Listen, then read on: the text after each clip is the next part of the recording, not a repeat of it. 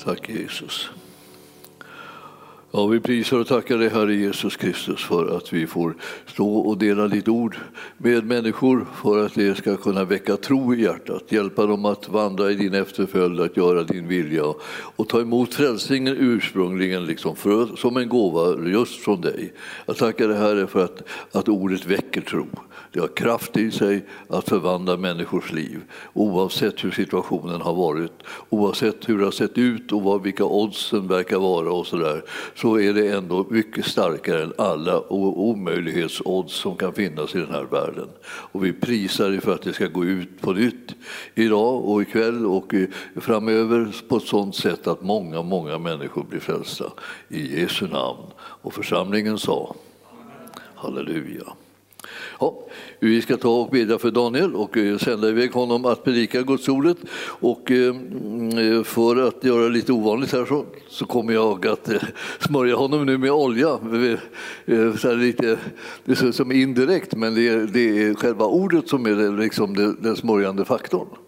Så i namnet Jesus så smörjer jag nu Daniel med olja för att du ska utföra Herrens gärningar och förkunna ordet på ett sådant sätt att det väcker tro i människors hjärtan, att de blir gripna och indragna i Guds rike och får del av den nåd och den sanning som finns i Jesus Kristus.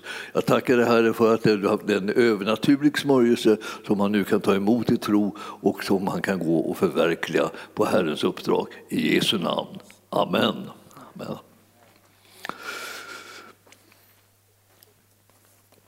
Så ska vi gå in i Guds ordet och vi, vi ska den här dagen alltså gå, gå in i, på, i, ett, i ett ord som, eh, som är liksom lite högtidligt, en högtidlig rubrik.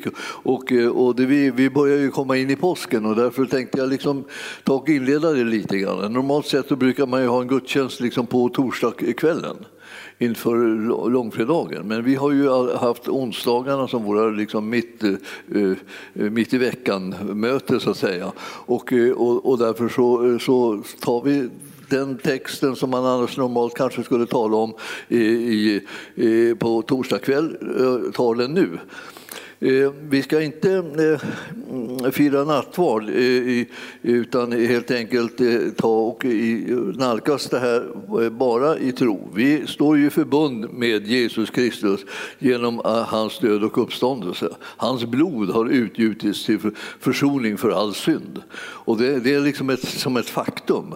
Som när vi läser det från skriften så är det det som vi liksom räknar med hela tiden. Och eh, ikväll så ska vi tala om det som står om den eh, Jesu översteprästerliga förbön. Alltså bönen som han bad innan så att säga, eh, han blev förrådd och fängslad och, eh, och dragen inför rätta. Alltså, visserligen är liksom mer, inför rätta är ju liksom ett lite tjusigt ord för det som han råkar ut för. Han råkar ut för ett övergrepp och, och, falska anklagelser och falska vittnen och alltihopa. Allt var arrangerat liksom utifrån politiska, eh, religiösa eh, grunder. Men här i det sjuttonde kapitlet i Johannes evangelium så ska vi se vad han bad. Och eh, han, han, han bad på ett sätt som, som, som är oerhört uppmuntrande för oss. Och det finns anledning liksom att lyssna noga på hans bön. Han, han, han ber på ett sätt som, som, eh, som jag tänker, vad är det här, är det här eh, verkligt? Alltså, får Jesu eh, bön, blir den besvarad? Alltså blir det bönesvar på den? Hur, hur blir läget då för oss? Ja, jag ska läsa från första, första versen där. Sedan Jesus hade sagt detta så att, nämligen att jag har övervunnit världen, säger han som avslutning på kapitlet innan. Där. Så såg han upp mot himlen och bad. Fader, stunden har kommit. Förhärliga din son för att sonen må förhärliga dig. Du har gett honom makt över alla människor för att han skall ge evigt liv åt alla dem som du har gett åt honom. Detta är evigt liv, att de känner dig, den enda sanne guden och den som du har sänt, Jesus Kristus. Alltså det här evigt liv, alltså det är att känna honom. Och både den som sänder och den som blir sänd. Och egentligen i grund och botten så är du ju liksom samma person. För vi, har ju, vi tror ju på en treenig Gud, så vi tror på en Gud som uppenbarar sig som Fader, Son och Ande för oss människor. För att om möjligt liksom kunna tala till oss så att vi kan förstå och få tro på det som är, är Gud. Gud är ju oändligt mycket större och eh, mäktigare och mer fantastisk än någon av oss kan eh, tänka eller ens tala om. Men för att vi ska veta ändå något som gör att vi klarar av att bli frälsta, att vi kan bli helade, att vi kan bli befriade, att vi kan bli upprättade, så presenterar sig Gud som Fader, Son och Ande. Och, det, och, ändå så eh, vill han inte säga på något sätt med det att, eh, att han egentligen är eh, tre gudar, utan han är en gud. Men vi behöver lite hjälp när vi ska förstå hurdan han är. Alltså, han, är han är ofattbart underbar, mäktig och stark och vi är bortom allt förstånd. Så vi, vad vi får reda på är sånt som behövs för vår frälsning och för att vi ska rustas för att kunna med frimodighet tjäna honom och föra ut budskapet om hans seger. Hans seger på Golgata kors och sedan hans eh, våldsamma kraft att rustas liksom för att kunna föra ut evangelium så att det väcker tro i människors hjärtan. Vi, vi, vi, fick till och med liksom en varning, alltså, gå inte ut i förväg här, du väntar in här, tills ni blir beklädda med kraft ifrån höjden, innan ni sätter igång och försöker föra ut det här budskapet.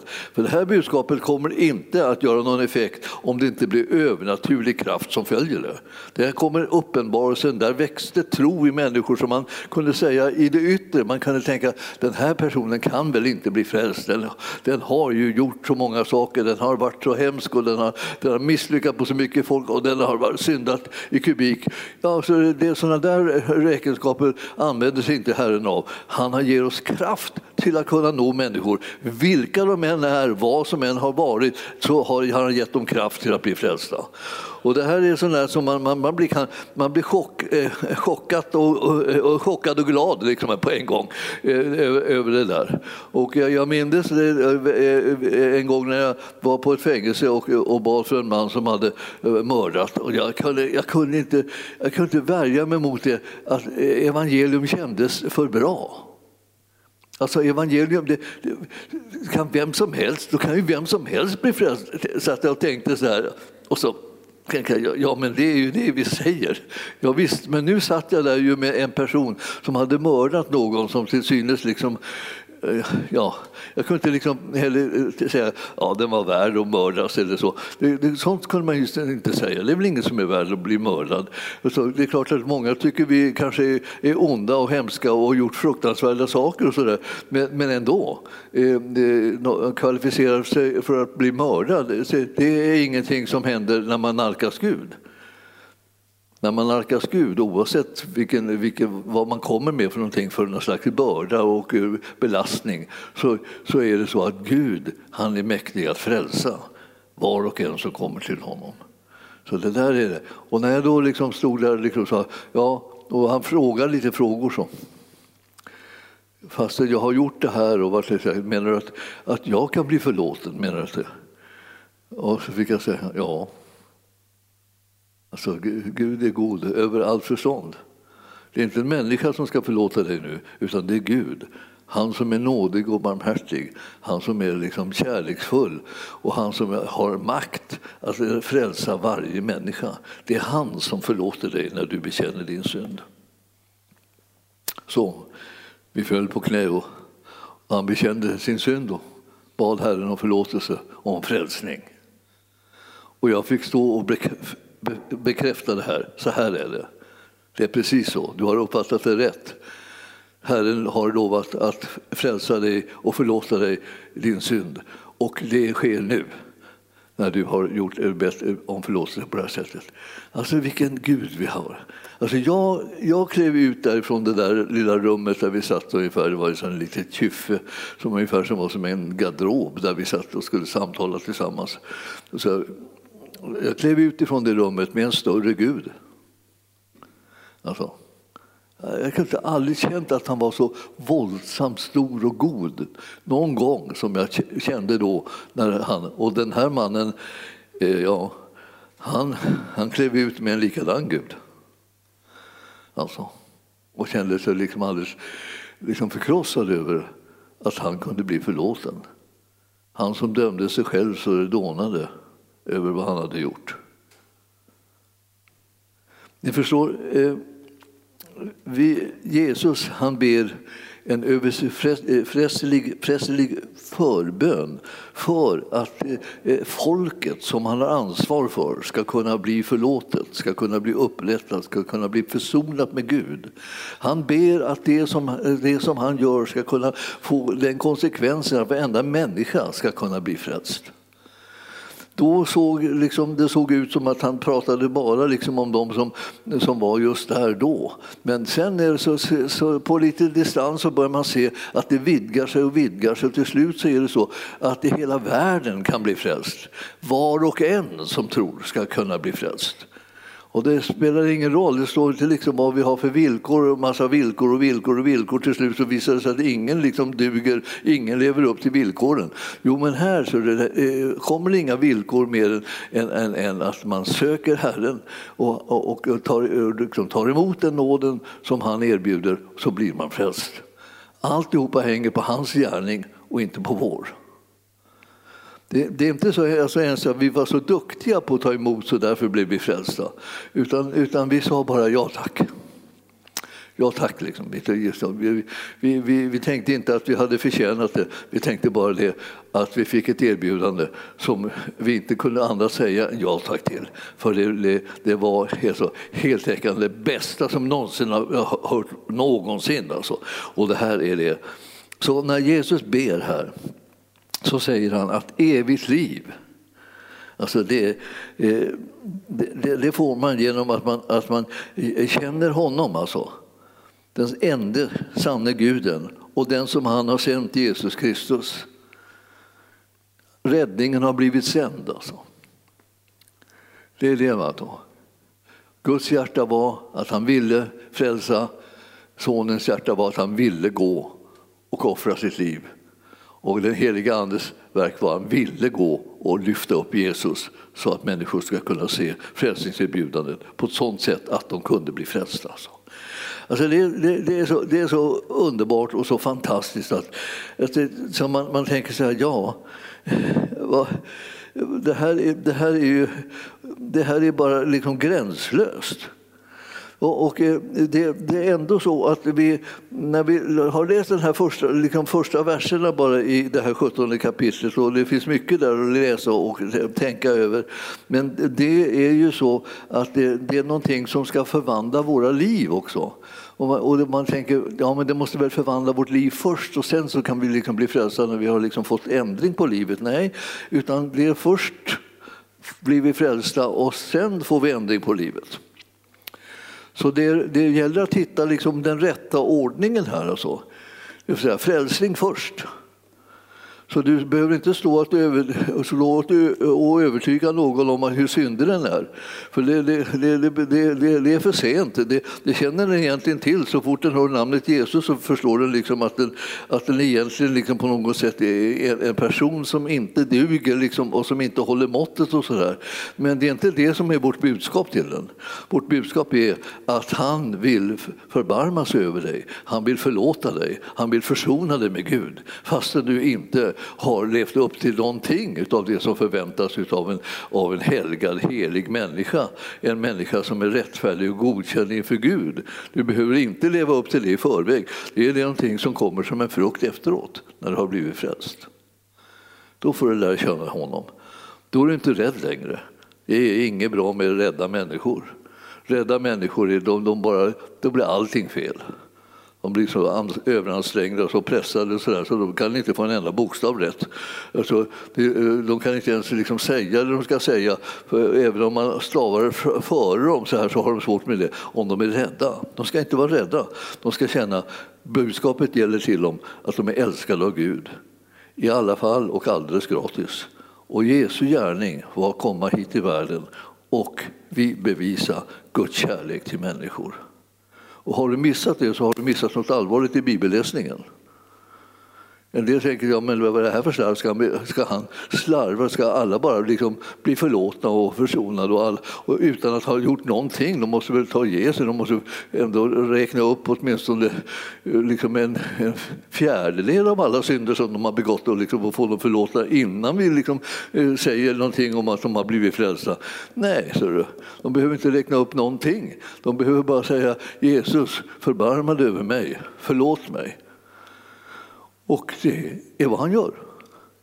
Så det är, man, man sitter ju inte där och räknar upp hela raddan, liksom, allt, allt, allt, allt, den ena saken på den andra. Liksom. Man, man, man, helt enkelt bara man, man tar, tar tillfället i akt liksom, och, och nu har jag fått en, en räddningserbjudande. Man griper tag i det. Och när vi brukar tala om det här som på olika sätt eh, så, så eh, är det vanliga, man använder ibland så här, hur är det när någon trillar i vattnet då, och, och inte kan simma? Då?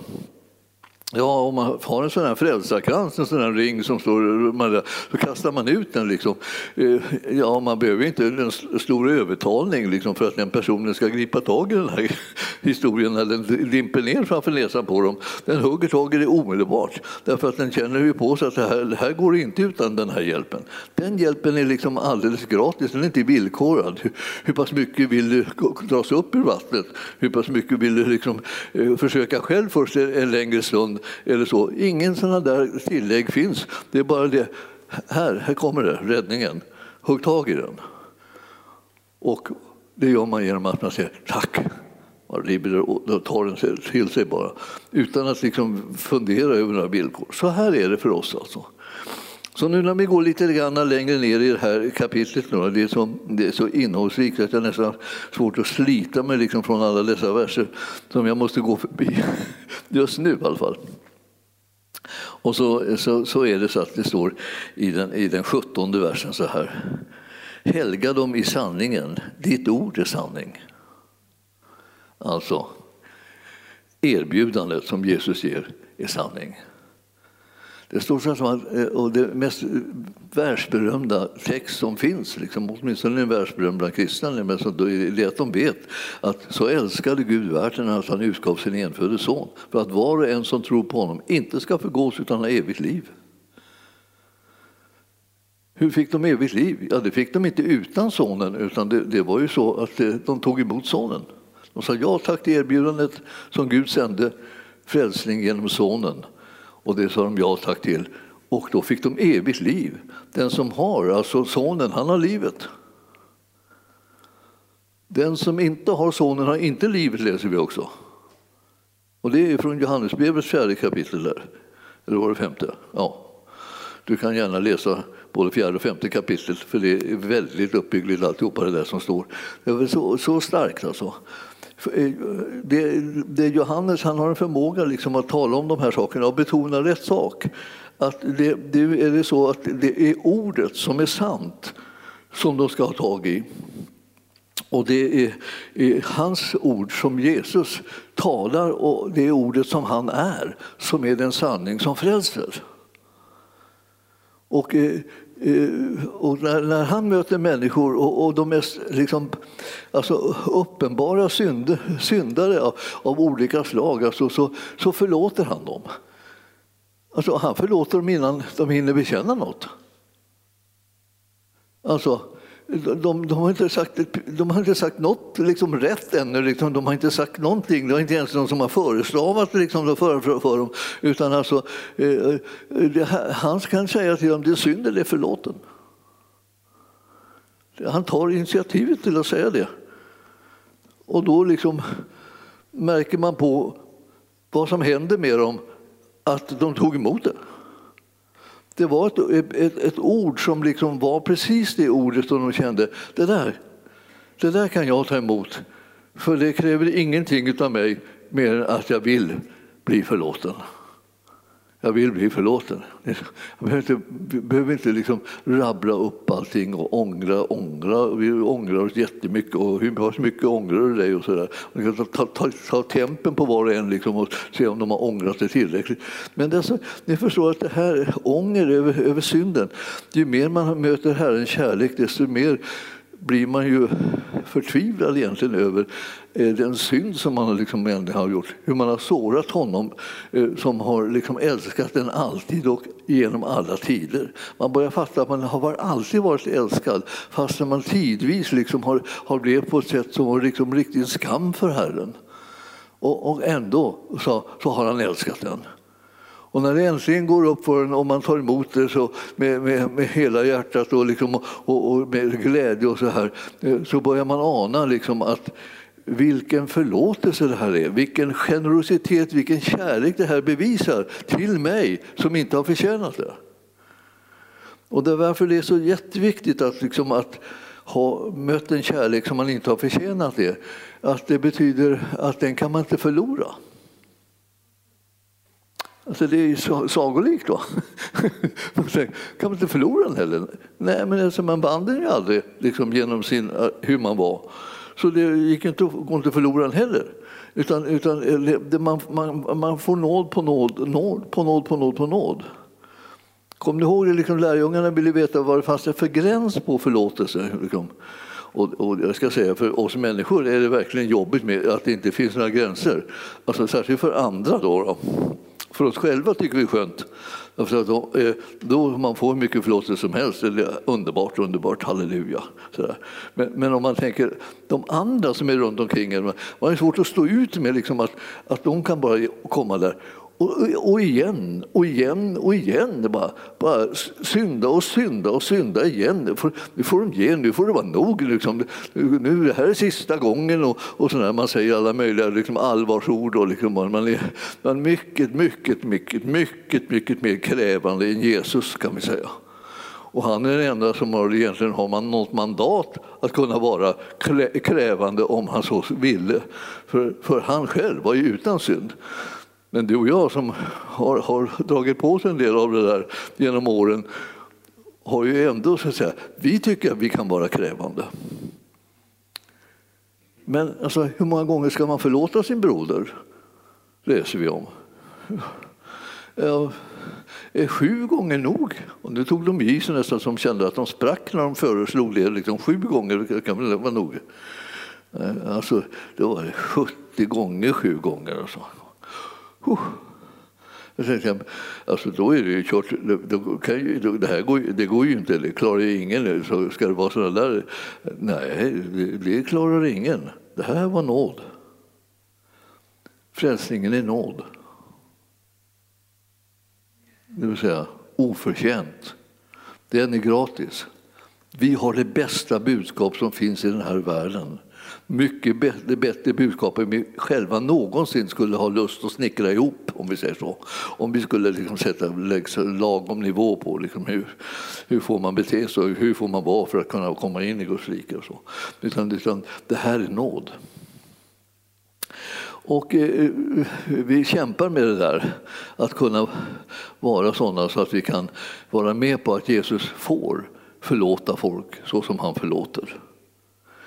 Alltså det är svårt för, den, för gemenskapen mellan människor liksom att, att, det, att man ibland under långa tider kanske inte ser något tecken på bättring. Ingen skärpning, ingen liksom. Alltså det, det frestar på för de allra flesta. Jag skulle säga för, för, för alla. Förr eller senare når man liksom gränsen för sin liksom, eh, barmhärtighetslikhet med Jesus. Man, man, orkar inte förlåta, man orkar inte förlåta en gång till. Och det där, är, det där är ju så att därför så behöver man veta liksom att är det någon som man ska föra ihop människor med så är det med Jesus. För för man bara ihop dem med människor så sinar de människorna förr eller senare. En del håller ut längre än andra. Men de sinar förr eller senare i alla fall.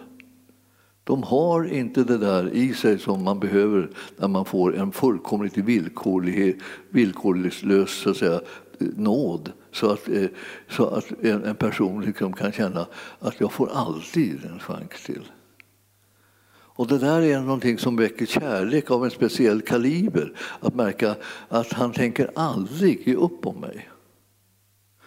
Det, det, och jag vill säga till dig att du, du, om, du, om du inte får ihop människor med Jesus så, så lämnar du dem i sticket. För förr eller senare så kommer de liksom känna nej, där, där, där, där tog kärleken slut. Till och med hos den här som jag tyckte var så jättesnäll och var så ställde upp på mig och gjorde allting. Så här, ja, den tog slut ändå. Och då liksom rasade allt för dem.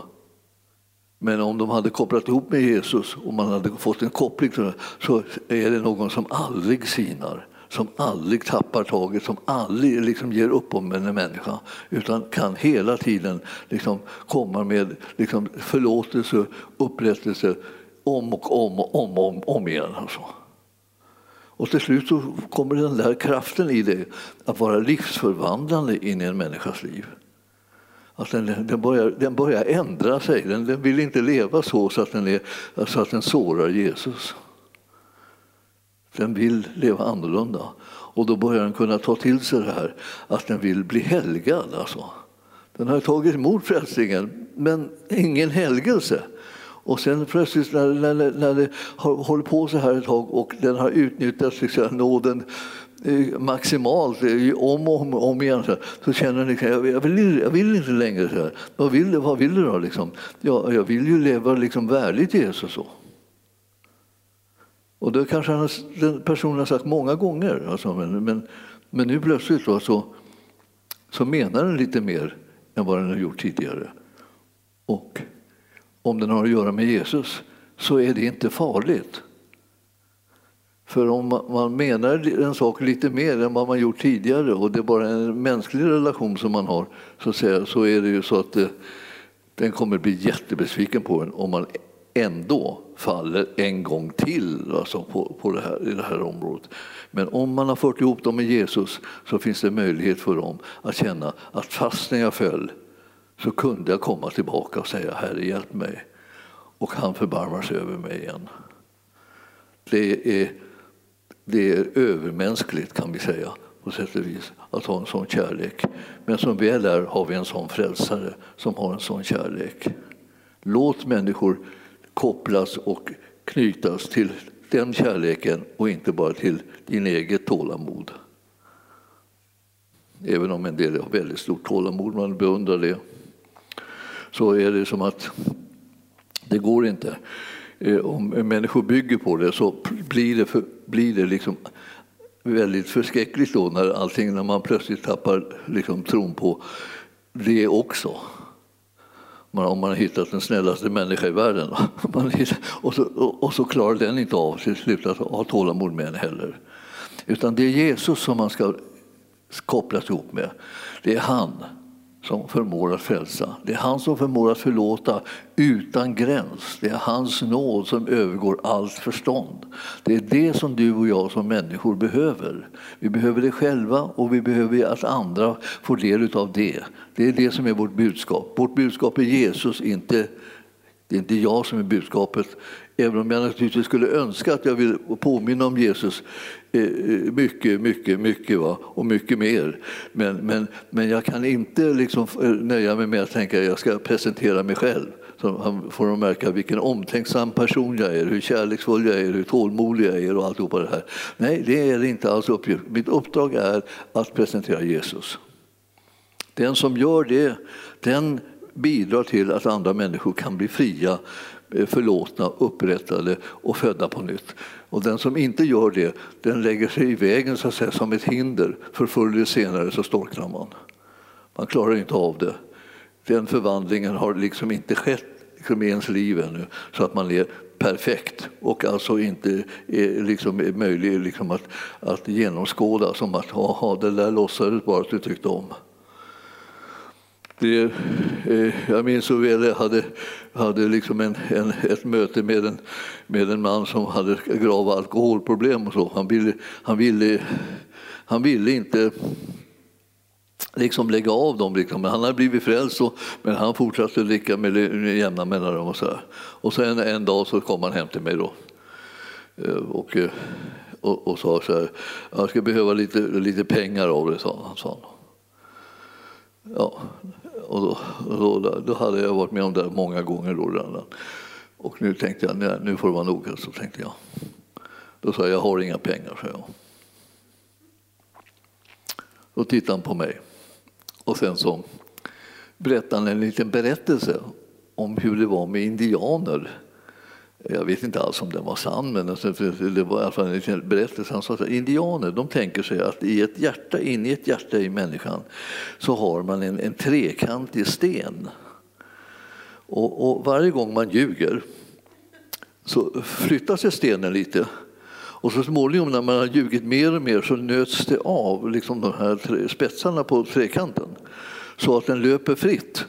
Så det går liksom inte att bromsa. Liksom. Man, man bara, eh, eh, för, för varje, varje synd och varje lögn bara, så, så, så viner det bara in i hjärtat. Liksom så här, så här. Eh, du tror inte möjligen att du har liksom ett anfall av det problemet, sa han till mig. Jag, jag, jag, var så, jag var så nejlad. Jag kan inte förstå varför jag sa så där. Liksom, en gång jag tänkte, varför sa jag det? Jag ville, liksom, jag ville inte säga som det var. Och då sa jag till honom så här, ja, sa jag, eftersom du ber om det liksom så, så ska jag säga precis som det är. Jag har pengar, jag vill inte ge några pengar till dig. Därför du kommer bara liksom att använda upp dem på att eh, fortsätta att dricka. Och eh, det vill inte jag. Så därför är svaret nej, du får inte låna några pengar av mig. Och, och, och, och då sa han så här, okej okay då, kan jag få låna din gitarr? Och då sa jag, nej, det får du inte heller. Jag, jag, jag, jag, har inte tänkt att lämna in den liksom på pantbanken utan, utan jag, har, jag tänkte behålla den, jag behöver den. Så nej, svaret är nej. Ja, Okej okay då, sa han. Så, så låg man iväg. Men jag, jag fick mig en läxa. Va? Alltså, jag tänkte på min egen liksom, image där. Va? Jag ville ju vara hjälpsam och snäll och, och sådär. Så jag ville inte liksom tala om att jag, var, att, jag inte, att jag inte ville ge honom någonting. Eh, för det, jag hade liksom gett, tyckte jag, färdigt. Alltså jag var nöjd med det. Inget mer ville jag ge till honom för att han skulle eh, supa upp det. Eh, men eh, ljuga var inte riktigt meningen att jag skulle gå på den vägen. Va? Så jag fick ju göra upp det med Herren då. Men ni förstår, det här var talande. Alltså jag, jag ibland så är ju de som man vill, minst vill ska upptäcka när man inte är riktigt sanningsenlig just de som märker det bäst. De är så vana vid att folk hittar på olika saker för att komma undan så här. Så de känner igen alla de här eh, små, små bluffarna som man, som man försöker sig på. Men i själva verket är det så där att man sinar helt enkelt. Man orkar inte mera bara liksom vara den som ger ut och ger ut och ger ut. Alltså, så att de kan bara komma och beställa. Nu tog pengarna slut, nu måste köpa mer. Och så, och så kommer, hittar de på en story och så kommer de och så får de det där. Men, men eh, det där, det där eh, går inte riktigt att göra hos Jesus. När man gör det hos Jesus så går man inte därifrån den situationen och tänker så här, jag lurar honom.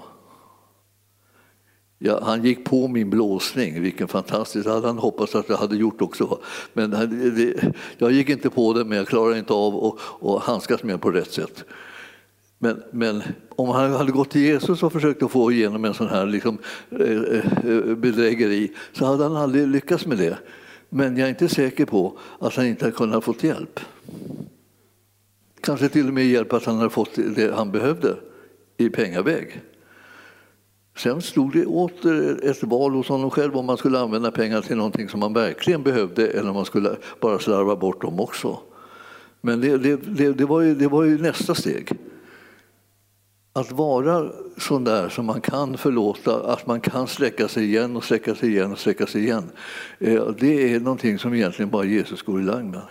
Förr eller senare så möter man liksom sin överman i en situation som, som, som man tänkte det, där, det där det klarar jag bara inte. Nu går det inte längre, nu får det nog.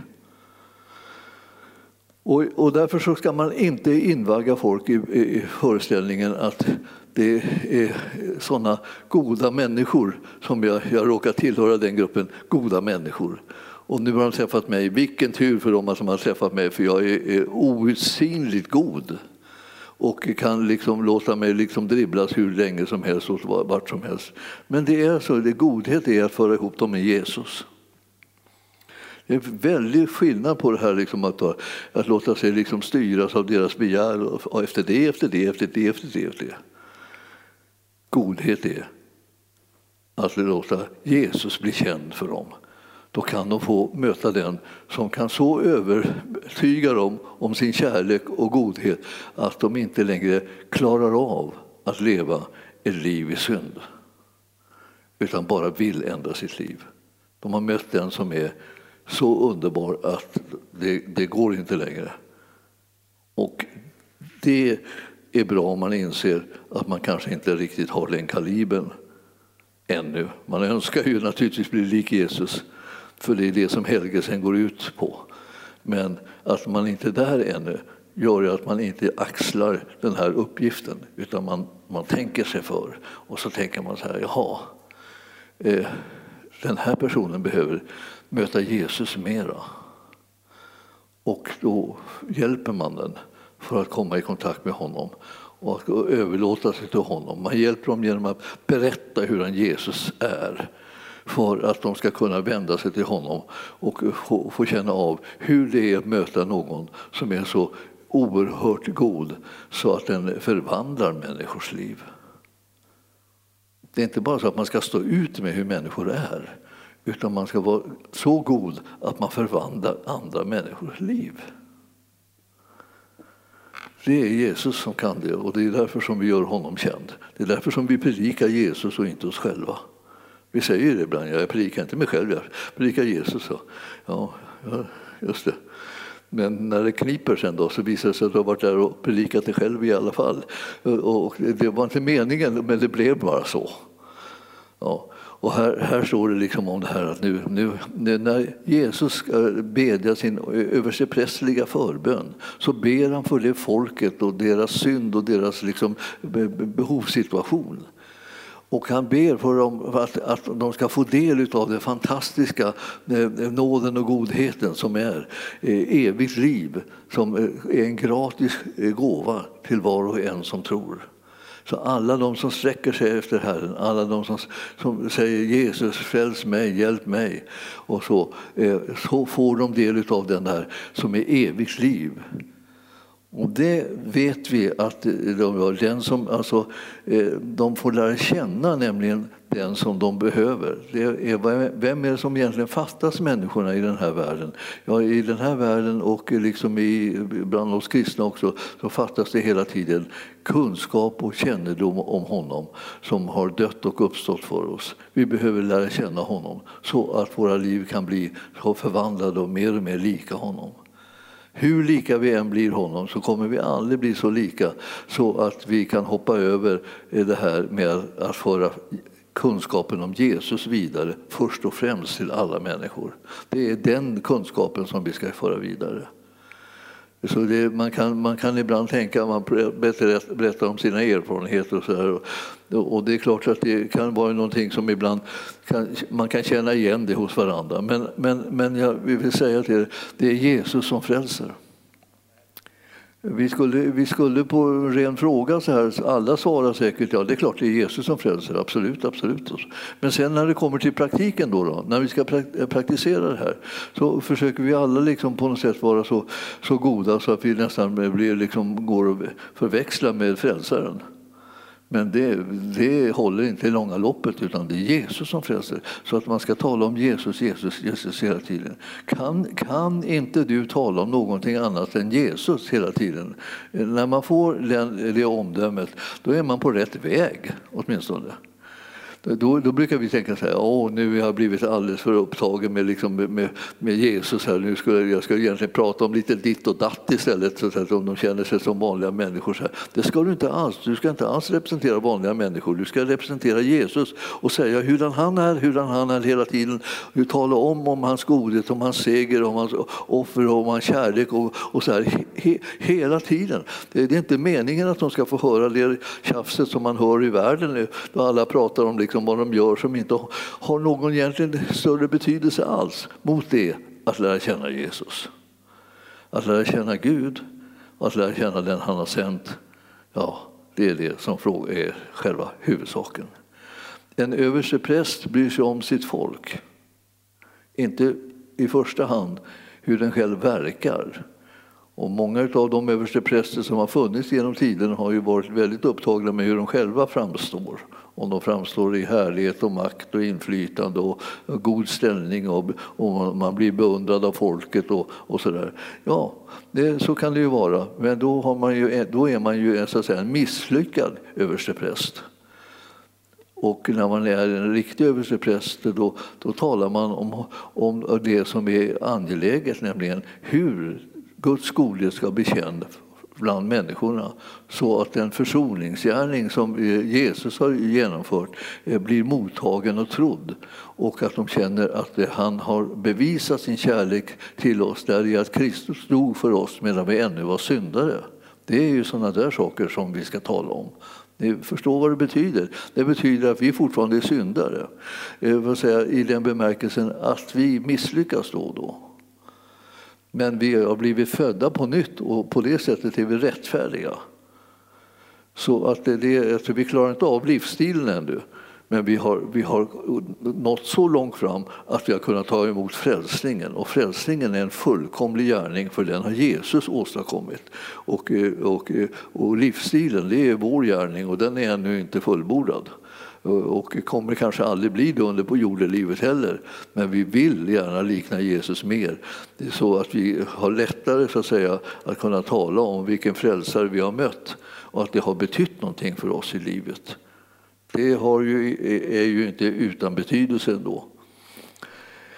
Så eh, eh då är det det här med, med hur, Jesus liksom gör den här, det här saken helt enkelt. Och han vill säga till oss att när vi litar på vad han har gjort, då börjar vi kunna ta, ta till oss det som också han har tänkt om. Och jag tänkte att vi ska bara backa liksom till 14 kapitlet i, i, i eh, Johannes evangelium. Ska jag ta bara verserna där.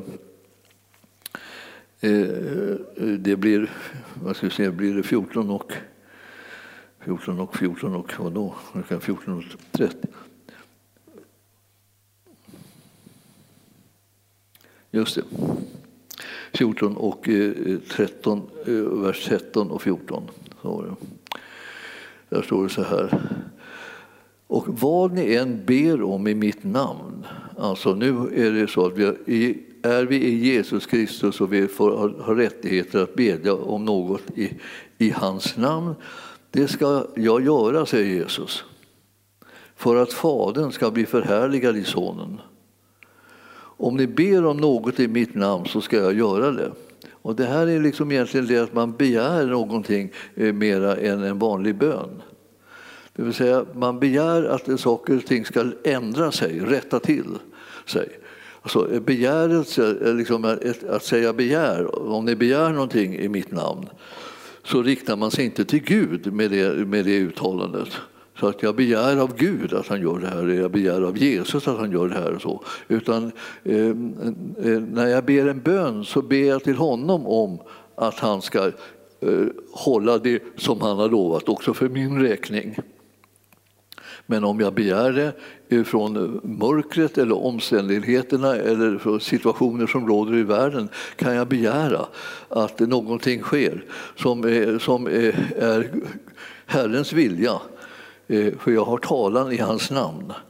Om jag begär något i hans namn så ska min tro följa det, att det kommer att bli så som jag säger. Det vill säga, Herrens vilja ska vinna seger i den situationen och bryta igenom. Och det, det, där, det där är någonting som är, de flesta kristna liksom väldigt lite använder sig av därför att de tycker att det verkar högmodigt. Men det var ju Jesus som sa det, alltså, att eh, man skulle kunna begära något i hans namn. Och då kommer Jesus backa upp det. Och då blir det som han säger. Alltså, det var han som sa det ursprungligen. Så det var inte bara det att jag, jag tjatar om någonting som jag vill och så säger jag i namnet Jesus nu ska det bli så som jag vill. Det, det, det, det går inte. Utan det är så att jag, jag, jag, säger det som Jesus vill ha gjort i en situation och jag begär i namnet Jesus att det ska bli verklighet. Då är jag med där och gör gemensam sak med Herren för att förvandla omständigheterna och situationerna.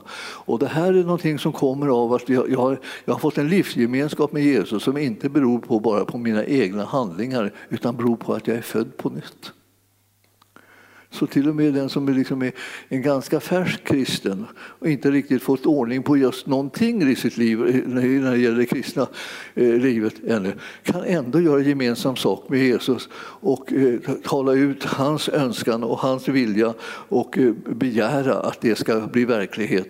Och när det finns en tro som förlöser, och det kan det finnas, att kan man hitta hos människor, inte därför att de har varit liksom jättelänge kristna, ibland så är det nästan så att de tappar tappa tron om de är länge kristna utan att veta hur, hur egentligen man ska kunna leva tillsammans med Herren, hur man ska kunna ta emot det från Gud och så. Men, men när, om, man, om man eh, är alldeles färsk så tror man till slut att, så tänker man allt vad man säger det sker. Ja, det var ju precis det här som vi fick höra om det här vattenglaset. Alltså, alltså en liten parvel som, som trodde att ja, eh, om, man, om man välsignar det här så blir, så blir det vin. Och, då, och, jag menar, och därför så, vill han, eftersom han inte ville ha vin så undvek han liksom att välsigna det. Men liksom det, var, det var ju liksom lustigt. Hur, han hade så stark tro på det här så att han, han blev ängslig för konsekvenserna när, när han bad. Hur skulle, hur skulle det vara om vi hade så stark tro på att det som vi begär i namnet Jesus eller, eller om vi för ut en välsignelse, om det skulle få liksom en omedelbar verkan och förvandling och, eh, in, eh, och förändring i sin, i sin eh, följd Alltså, hur, skulle, hur skulle det liksom vara då? Vi skulle kunna tala på ett sätt som, som liksom skakade världen. Men nu är vi liksom med, på något sätt inte där, utan vi, vi, är, vi, vi tänker liksom efterhand och så till slut så, får man, så tänker man så här, om det är någon som gör så där så tänker man det får de ju lugna ner sig lite grann. De får inte gå till överdrifter. Och, alltså, och, så räknar man överdrifter, liksom, eh, dit räknar man då bönesvar och, och, liksom, och auktoritet i namnet Jesus och sånt där kallar man för överdrifter. Det kallar inte Herren för överdrifter, det kallar han för tro. Så det gäller ju liksom att vi håller balansen i det här så att vi verkligen liksom får med det som är tro och gör det på allvar och gör det inom ett område där vi vet att det här var Herrens vilja. Och sedan låter vi bli att kalla det för, för överdrifter när vi börjar göra saker som egentligen ligger på Herrens hjärta. Ja, jag talar lite grann om översteprästliga förbönen, det vill säga man ber och man, man, man tror i enlighet med det som är Herrens löfte, löften och vilja. Och man, man använder auktoriteten i namnet Jesus för att också göra, bana väg för hans vilja i den här världen. Och eh, eh, världen liksom, som vi har ansvar för, det är först och främst liksom den världen som vi själva liksom lever inom för att få lite ordning i Guds församling och, och bland Guds folk och så. Men sen är det ju också eh, den världen som, som ännu inte har nåtts av evangelium, att vi får ut rätt budskap om rätt person eh, så att människor verkligen kan bli frälsta och det på riktigt oavsett vad de befinner sig i för grop och för liksom mörker när, när de väl får höra evangeliet predikas så kan alla människor bli frälsta.